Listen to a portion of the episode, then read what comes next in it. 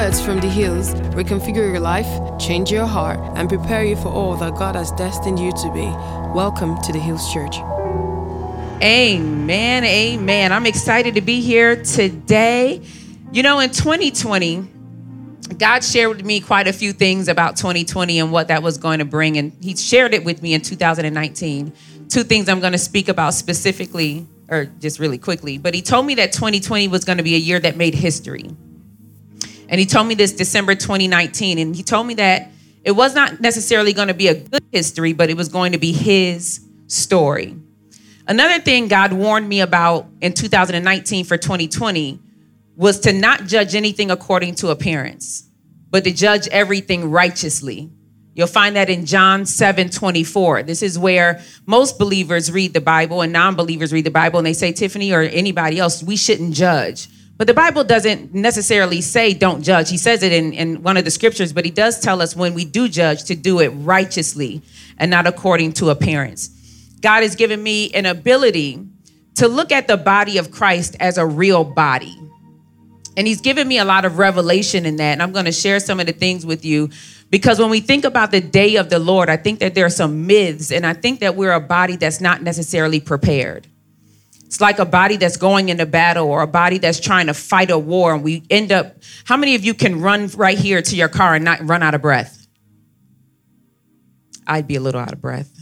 Don't let the skinny fool you. Skinny people can be out of breath too, okay? But if we run right now from here to our car, we will be out of breath. And that's sort of what the body of Christ will be like in the day of the Lord if we don't get it together. So, this meeting is about preparing you so that when it's time for you to put on your armor, you'll be able to fit it. Armor is heavy. Yeah, armor, armor is heavy. And so, we want you to be prepared for it. So obviously 2020 gave me a lot of revelation, but I'm going to speak about three things that happened last month that gave me even more revelation of the symptoms of the body that I see that are sick. And the first one I did, um, I had a meeting last month in the United States of America, which is where I'm from. Who's from the US? Okay, just the people that came with me. But I had a meeting last month and I let everybody know that there was a spirit of offense that the enemy has released on the land. A spirit of offense that the enemy has released on the land. And it's not the offense that you think about when he talk when Jesus talks about if you offend one of these little ones, it's better that you kill yourself. That's Tiffany's version. Said put a millstone around your neck, throw it into the water. It's really hard to swim back up when you have a stone. So basically he said die. That's not the offense I'm talking about. But there's a spirit of offense that the enemy has released on the land. Some of those examples are I don't know about here, but in the United States of America, we have this fight against gender pronouns. What that means is that the schools and the hospitals want you to take away the term breastfeeding and they want you to call it chest feeding because there are men now who are really born women who are having babies and they don't want to be offended in the hospital. They are teaching our children in schools not to use mother and father, but people, because they're trying to take away the terms that God gave us, and they're using the weapon of offense to make you bow to them. So the purpose is really to silence believers. And unfortunately, this is working, especially in the United States especially in the United States. People had meetings during the pandemic, church services during the pandemics, and not just unbelievers got mad at them, but believers also got mad at people that were having meetings during the pandemic. How dare you gather together and worship God when there is a infirmity happening in the land? How dare you walk around without masks on? How dare you travel? How dare you trust God?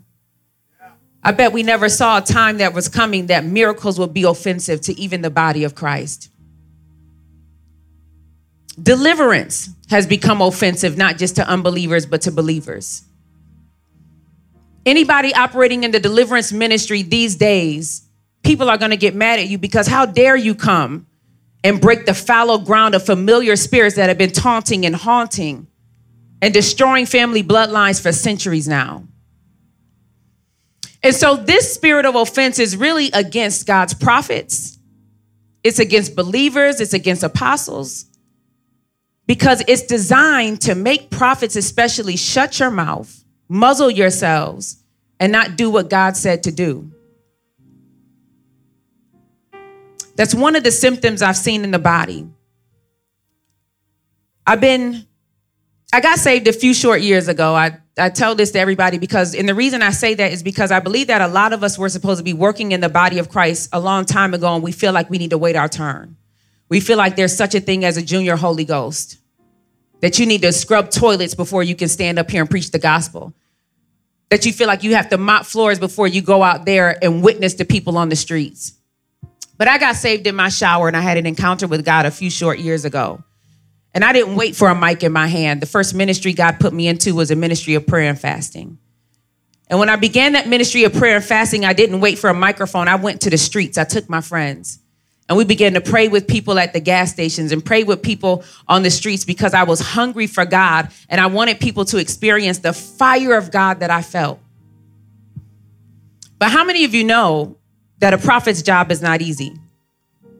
Unfortunately, I didn't know what a prophet's job was. And I found out the hard way.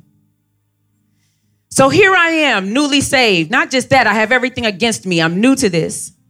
I'm a woman. And I got two kids out of wedlock. My God. And I began to tell the body of Christ in the United States of America, I was somebody that was unknown to this sphere of influence. And I began to tell the body of Christ in America, watch out for this. Don't go here. And people began to say to me, Tiffany, who are you to judge us? Hey, that's sin. I know you can't see that yoga is sin. I know that you think it's just stretching because the God of this world has blinded you. Not, not with your eyes, but he's blinded you mentally. That you can't even see that it's not an exercise that you can't see the very act of yoga is worship. It's, literally Hinduistic worship. Every every pose, every downward dog you do is a worship to their God, lowercase g. Because the enemy has blinded your mind, you think it's just exercise. Do you know that Hindus are actually offended that we have turned their religion into an exercise? And here I am war- warning you one of the worst sins of the Bible was idolatry. We wonder how all of these pestilences hit our land, and we don't understand that we've opened up the door for that. So I'm warning people, don't do yoga. I'm warning people, stay away from this sin. I'm warning people, hey, don't go over there. And not just unbelievers, I have unbelievers saying, Tiffany, you shouldn't say it like that. As if warning somebody to get out of a burning house requires me to have a specific tone.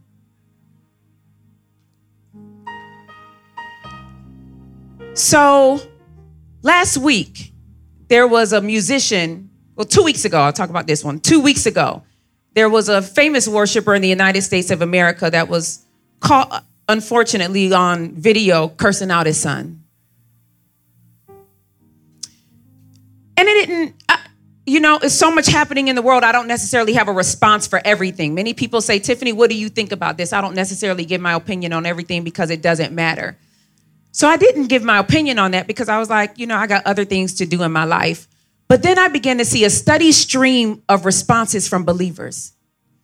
And that those streams from saved people, leaders, pastors, was saying on social media, I understand why he did it. If it was my son, I'd curse him out too. Oh, y'all must have, y'all couldn't have grown up with my, my grandma. My grandma would have cursed y'all out bad.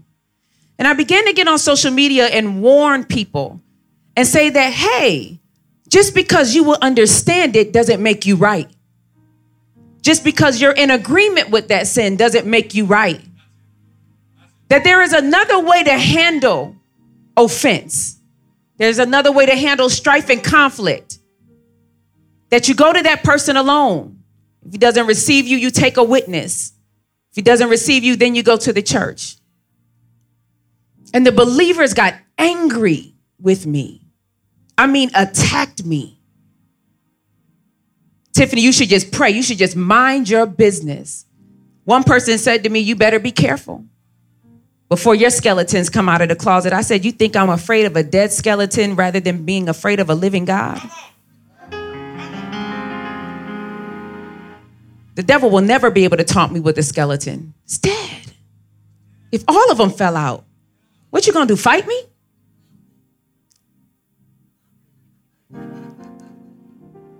I began to tell the people, normalize apologizing to your children. I had this burden of the Lord that was very heavy on me. And I began to say, normalize apologizing to your children. And people said, for what? Our children are supposed to honor us.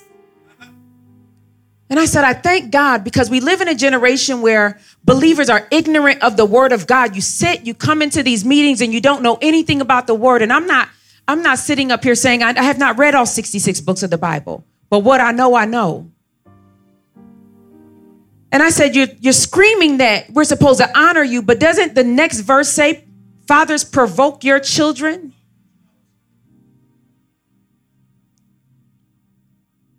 Normalize apologizing to your children. People called me and said, Why are you saying this?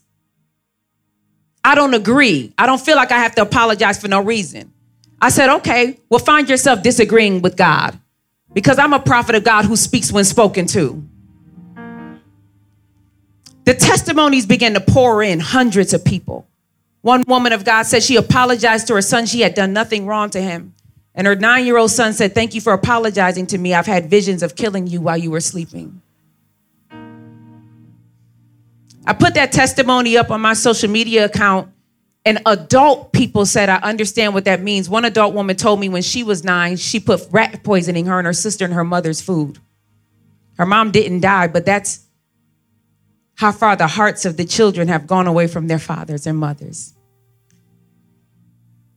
Another woman of God told her five year old, I'm sorry. She hadn't done anything wrong to the five year old. And the, the baby said to her, Thank you for saying I'm sorry because I thought you loved my brother more than me. These children have offenses in their hearts that we've set there that we don't know anything about. And I found myself in Malachi 4 6. Can you put that up for me? When he said the spirit of Elijah, Pastor Chintok talked about that yesterday. The spirit of Elijah. And he will turn the hearts of the fathers to the children and the hearts of the children to their fathers, lest I come and strike the earth with a curse. And then, so I got a lot of I got a lot of flack, but you know I'm built for this. Because before I got saved, I used to fight for real and like, you know what I'm saying? I don't know if y'all do any fight in Nigeria, but I, you know what I'm saying? I was taking you down. I was a physical fighter in the streets. So I'm built for all of this. So I got a lot of flack for that, and I was really, really befuddled about it. Like, what is going on? But then last week there was a um, a very he's a pretty famous singer, and a few years ago he had a song that all of our children sang over and over and over again. Last week he put out some shoes. He had 666 pair of them. In the soles of the Nikes, there were human blood drops with a satanic symbol on them. And he said that his core audience was children. He did an interview back in January. He had a video for this where he was headed up to heaven and fell, but he fell down on a stripper pole coming down and started giving the devil a lap dance. I began to talk about this, and the believers came and said, Tiffany, you should just pray for him. And I said, Where have we come in the body of Christ where we can't address sin without you being offended that we addressed sin? What in his spirit was so loud that made you bow to his ability to address your children? And you feel the need not to do anything about it, but just lay there and take it. Are we a body that's so asleep, so in a comatose state that we really truly need to be resuscitated back to life? And so I saw a common theme in all of these things that just was happened last month. One of those things were believers just don't know how to respond, not just in the natural, but in the spiritual to things like this. It's going to be really hard in the day of the Lord when minds are blinded, discernment is completely gone. And not only that, the body can't see. What do you do when you take the eyes of the prophets and you shut them down and you blind them? You have a body that can't see, a blind body. Another theme I saw was that many believers are compromising. I don't want to talk about this out loud for fear that my fame is going to be ruined, my influence is going to be ruined. I won't get any more opportunities in the world. And so there's a fear to lose something that you don't really have anyway. There's a fear to lose something that only God can give you. Because let me be a sign, miracle, and a wonder. I've had many people try to take me off of a platform. You can't take a man or woman of God off of a platform that God put them on. So the bigger issue here is that we have believers. So many believers that like leaders in the in the body of Christ that we're on social media telling people, "Hey, we just need to mind our businesses." Don't pay any attention to that. And I think what the disservice is, is we don't realize that we have a new generation of believers. We've been prophesying about an outpour. We've been praying for an outpour. We've been asking God for an outpour. And now the outpour is here. Now we have a generation of new believers who haven't been discipled, haven't been trained, and don't know how to respond. And so we need to ask God, as, as leaders in the body of Christ, as people sitting here in the body of Christ, God, give us the ability to think multidimensionally. Give us the ability to see outside of ourselves and outside of our perspective. Allow me to get the wisdom of God, the strategy of God, to say that when this person, I saw, I, I prophesied, and I know other people prophesied, but I didn't hear it before I did it, right? That there were going to be people with tattoos on their face with the Spirit of God just going to encounter them and just going to go forth and spread the gospel. And I saw a man, he was a rapper, tattoos all over the place. He's on social media now, spreading the gospel, having a radical encounter with God. And you know what I saw a woman of God say? I can't receive him because of what he has on his face. What do we do when the same people we prayed into the body we now want to kick out? What do we do when we begin to have rebellious cells? You know, in the body, rebellious cells are cancerous. And you wonder why the body of Christ is sick. We look at the symptom of a thing and try to fix the symptom without saying, this cough looks like it's the root of something else. And we're in a sad day when we see people with tattoos all over the place and say, we can't receive you because what we look like as if the manifest manifestation of God is in what you look like. And the thing about what the leaders were saying was they were really encouraging everybody to mind their business. And I realized in that moment we have this doctrine of emotions that a lot of us have been following for many years. I don't feel like praying, so you don't pray. I don't feel like reading the Bible, so you don't read the Bible. I feel tired. So as soon as you open up the Bible, you go to sleep without realizing it's a spirit. The doctrine of our emotion is rooted in a spirit of error. And one thing about deliverance, for those of you that are in the doctrine of I'm just going to mind my business, one thing about the spirit of deliverance is that have you ever seen somebody that dealt with a spirit of homosexuality? That person comes to Christ but still seems very effeminate. Well, we have a little bit of misconception about deliverance. And I want to give you an example. Deliverance is like a house that's been flooded all the way up to the top, just completely ruined, completely flooded. What deliverance does is it takes the water out of your house so you can now assess where the damage is. Now you can say, oh, we have a little bit of mold over here. We have something over here. We really just need to wipe out this part, but we can keep the rest of the house. Or it says we need to completely demolish the house because it's unfit for use. What deliverance does is it takes you out, all the demonic spirits out of you so that now you can assess where the damage is. And the problem is, our people have not been discipled. You've been delivered, but not discipled. And so we have a generation of believers who mind our business to the detriment of the rest of the body. Because when you're not healed, we're not healed. We have an outpouring that's already coming. I believe that this year we're going to see one of the greatest outpourings that our specific generation have ever seen. And if we don't get this together, we're going to see a new set of believers who do church right but do life wrong. Can you put up Joel 2 28 for me? And it shall come to pass afterward that I will pour out my spirit upon all flesh, not the flesh that you think is worthy, not the flesh that you think is saved long enough, not the flesh that you think prays hard enough at home. He says, I will pour out my spirit on all flesh, and your sons and daughters shall prophesy, and your old men shall dream dreams, and your young men shall see visions. Can you put up um, Isaiah 11, 2?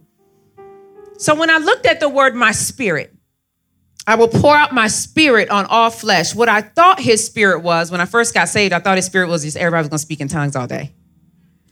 I was like, okay, it's going to be in the book of Acts everywhere. I thought that that's what that was. But what his spirit is, is says, The spirit of the Lord shall rest upon him, the spirit of wisdom, understanding, the spirit of counsel and might, the spirit of knowledge, and the fear of the Lord. And what I'm going to come and talk to you today about is the spirit of repentance in the day of the Lord. The spirit of repentance is something that requires a revelation from the Holy Spirit. This is why many people don't do repentance right, because there is a way to do repentance wrong. We do repentance wrong because we don't have a revelation of what it is. One of the things that I have God given me a revelation of is forgiveness. So I radically forgive. I don't care how bad you've offended me, how bad you betrayed me. I don't care if you stole all my money. I am radically forgiving you because God has given me a revelation on forgiveness. When you have a revelation from the Holy Spirit on repentance, you realize then that he dwells and abides in some believers, but he's been rejected and evicted out of others. How many of you know that Holy Spirit does not be- live in all believers? Can you take me to Acts chapter 19, verse 2? Paul said unto them, Have you received the Holy Ghost since you believed? And they said, We haven't heard of there being any Holy Ghost. So we do now know that we have people that call themselves Christians that don't have the Holy Spirit. And without the Holy Spirit, you don't really know what God's true nature is. You can't really get a revelation on repentance. This is why we then see you repent today and go back into your sin tomorrow. This is why we watch you have sex today. I mean, we don't really watch you, but you know what I'm saying. You repent you're grieved. You ask God to forgive you with tears. And you go tomorrow and you make the same on purpose. You notice I didn't call it a mistake. Because how many of you know you don't fall on that on mistake? Am I by myself? Oh, okay. Y'all know what I'm talking about. And the problem is when you don't have this revelation of repentance, you then allow the spirit of your emotions, or in other words, the God, lowercase g, of your emotions to begin making decisions for you. And then we think in our in our wicked mind that God won't notice. We tend to pervert the word love and the word mercy. We think that God's love and mercy, and He's the loving God and He is a merciful God, but we also forget that He's also a God of judgment. The Bible says that God will not be mocked. Can you turn to uh, Galatians 6 7 for me and then have up Hosea 10 12 after that? One of the things that I don't think the body has done is discern properly the time and seasons that we're in. One of the things God told me about 2021 was that this was going to be your Jehovah Tsidkenu, God our righteousness. He also told me that we're in a season of reaping. This is not no longer a season of sowing, but we're in a season of reaping what we have already sowed good or bad. Galatians 6 7 says, Be not deceived. God is not mocked. Be not deceived. Be not deceived to think that you continue on in your sin. Be not deceived that you think that you can continue in your sin and God is not going to notice. In his mercy, he has not acknowledged it. But be not deceived, he won't be mocked. For whatsoever a man sows, he will also reap. Hosea 10 12, sow to yourselves in righteousness, reap in mercy. Break up fallow ground, for it is time to seek the Lord till he come and rain righteousness upon you. Can you go to verse 13? But you have plowed wickedness and you've reaped iniquity. You've eaten the fruit of lies because you trusted in your own way and the multitude of mighty men. So we see here when you sow seeds of sin, you're going to reap judgment. And even now, here's the thing about this if you even now today begin to sow seeds of righteousness, many people think that they can sin for years, sow sins of righteousness, and all of a sudden receive the mercy. That's not how that works. This is why you then begin to see people in right standing with God and still bad things happen. You will eventually receive mercy in the next harvest, but you will reap what you sow. So, the question I want to ask all of you today is we all sow seeds. What seeds have you been sowing? And when you look at your life right now, could it be that you're reaping what you've been sowing for years now? or you're reaping what you sowed five years from now, even though you've been in right standing for a year. I want to look at the word fallow ground. Can you go back to verse 12? Fallow ground is hard and stubborn. He says, break up fallow ground, break up fallow ground, break up fallow ground. Fallow ground is hard and stubborn, it's resistant to seed. It won't allow the seed of the word of God to penetrate into your heart and be fruitful. And th- again, that's why you've been saved for 20, 30 years and nothing has changed. How do you break up fallow ground? To seek God. When? He said, do it now. It's time. So that the next harvest you'll begin to bear fruit. And you seek the ground until the harvest comes. If you go to verse 13, he says, Because you trusted in your own way because you've trusted in your own way. One of the worst sins that we can ever make is when we trust in our own way and our own ability to do things in our own sight. I love the story of David, and this is what many ministers use as license to sin. But the story of David was not a license to sin, it was actually a warning not to do it. David was only a man after God's own heart when he was not in sin. The moment he stepped outside of that, he was no longer a man after God's own heart. It wasn't until he repented and turned back to God that he became back in that position. But he was not without sowing what he had reaped. And while it didn't happen to him, it happened to his children. So I want to just talk about some fruits of an unrepented heart very quickly. You can go to Hebrews 4:13 and then Matthew 10:26. One of the fruits of unrepented heart is the fact that you stopped asking God for help. You stop asking God to guide you, to lead you, to tell you what to do next. Anybody in here in this state, you have an unrepented heart, and it's a spirit of pride. The spirit of pride shows up in many different forms. Many people think it's pride when you have a lot of money and you're haughty and you don't want anybody to talk to you, but pride is a sneaky thing. It allows you to not ask God for help or anybody else for help when you really need it. Another fruit of unrepented heart is your ability to hide and conceal sin. said in Hebrews 4:13, there is no creature hidden from his sight, but all things are naked and open to the eyes of him to whom we must give an account. Go to Matthew 10:26 for me. Therefore, do not fear them, for there is nothing covered that will not be revealed and hidden that will not be known. You might can fool me, but you can't fool God. Another fruit of an unrepentant heart is your hope to enjoy undisturbed your sin. You come in here and you leave out and you hope that nobody sees what you have going on. That's a fruit of an unrepented heart. I'm giving you the fruit because Many people are deceived into thinking that we repented and we're right standing with God. But whenever you see fruit in somebody's life that lets you know that there's a root somewhere deep inside, and one of those roots is that your heart is still hasn't been repented. And again, we're talking about the spirit of repentance in the day of the Lord because nothing can go forth without that spirit coming in first. Another fruit of an unrepentant heart is a broken spirit. Many of you right now are suffering from a broken spirit the guilt of your sin, keeping you silent when you should be condemning sin, speaking up against the sin. Now you don't feel like you're qualified to speak against the sin because you're in the sin. When you're repented, God washes you clean as snow. It's like you've never done it before. The fruit of an unrepentant heart is also leading multitudes away from obedience to God because of their knowledge of your sin. Can you take me to Psalms chapter 1?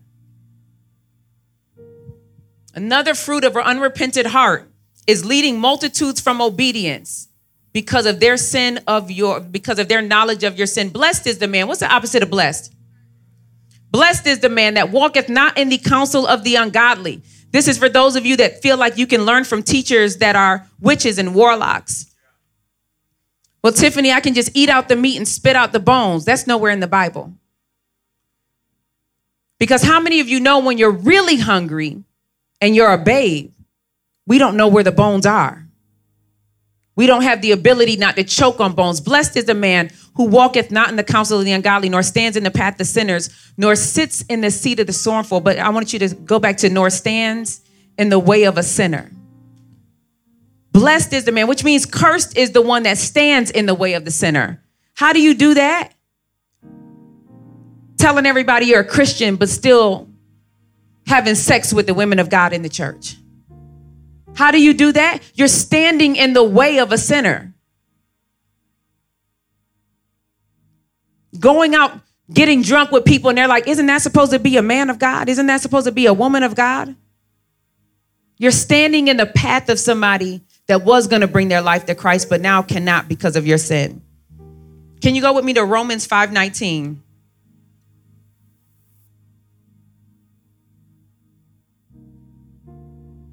For as by one man's disobedience many were made sinners, so also by one man's obedience many will be made righteous. How many of you know that one person's yes, many will be made righteous, but one of your no's, sin from you, will turn multitudes away from God?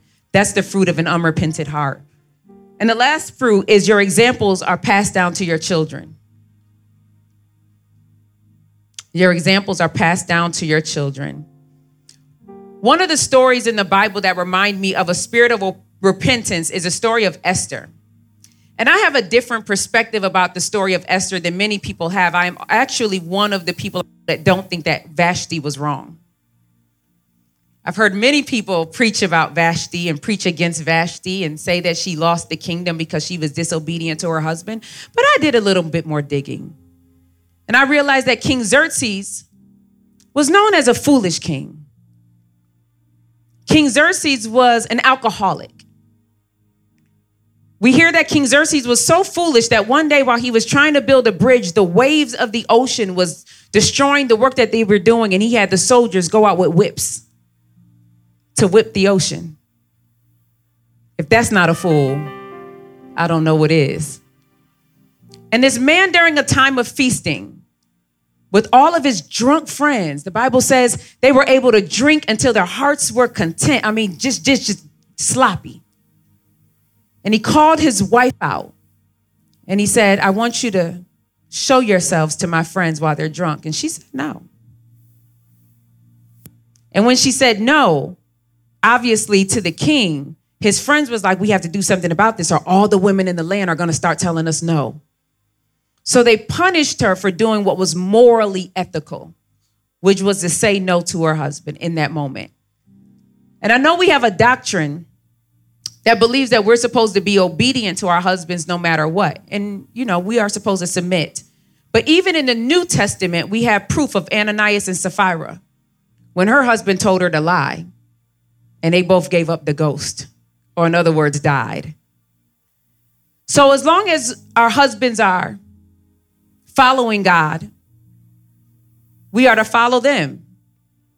But the moment our husbands get out of the will of God, begin to follow the kingdom of darkness, we are to continue following God. Vashti did not lose her kingdom because she was a foolish woman. She lost it because she was ethical. And unfortunately, sometimes when you do the right thing, the wrong thing still happens. So the kingdom was given to Esther. And I know many people look at this story as a lot of wisdom that went on, but I saw this story as the spirit of repentance was released because Mordecai actually made a mistake. And this is the revelation I got of it. And the mistake that Mordecai made was hiding God. When he told Esther, Don't tell them that you're a Jew. We often think he did that in his wisdom, but it actually wasn't wisdom because it preceded what Haman did in that moment, which was to come against the Jews and say, I want to exterminate them. Or, in other words, I'm Hitler now. I'm going to kill all of the Jews. The Bible says, if you deny me, I'll deny you. And so here we have a story of a man that was had the right intentions but still sinned by denying God.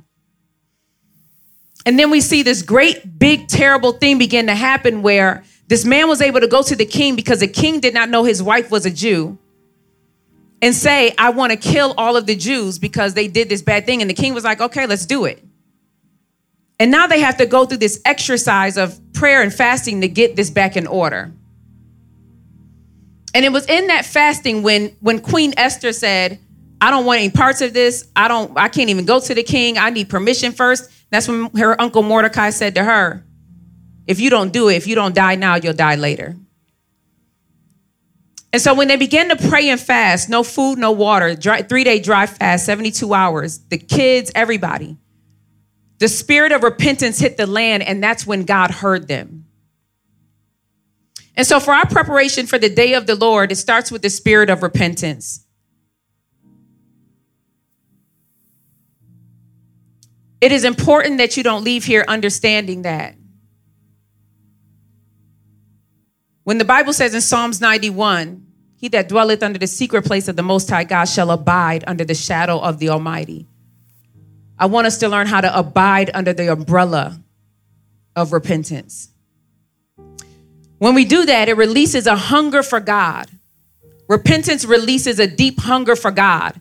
Revelations chapter 2, I want you to read that when you get home. That's a scripture that God has had on my heart for really about a year now. He says, I'm proud of you. I love how you're coming against these fake apostles. I love how you're going and doing the work of ministry, but there's one thing I have against you, and that's that you've left your first love. Repent, lest I take out your candlestick. Many people are striving, we're being Martha in a Mary world. We're striving for God's love, we're striving for God's attention, but the one thing that we really need to do is return back to our first love. And that starts with the spirit of repentance. The spirit of repentance also releases the ability to live more intimately and lovingly with other people. It releases an awareness of what's blocking our hunger to God. And it releases us from a spirit of poverty, spiritual poverty.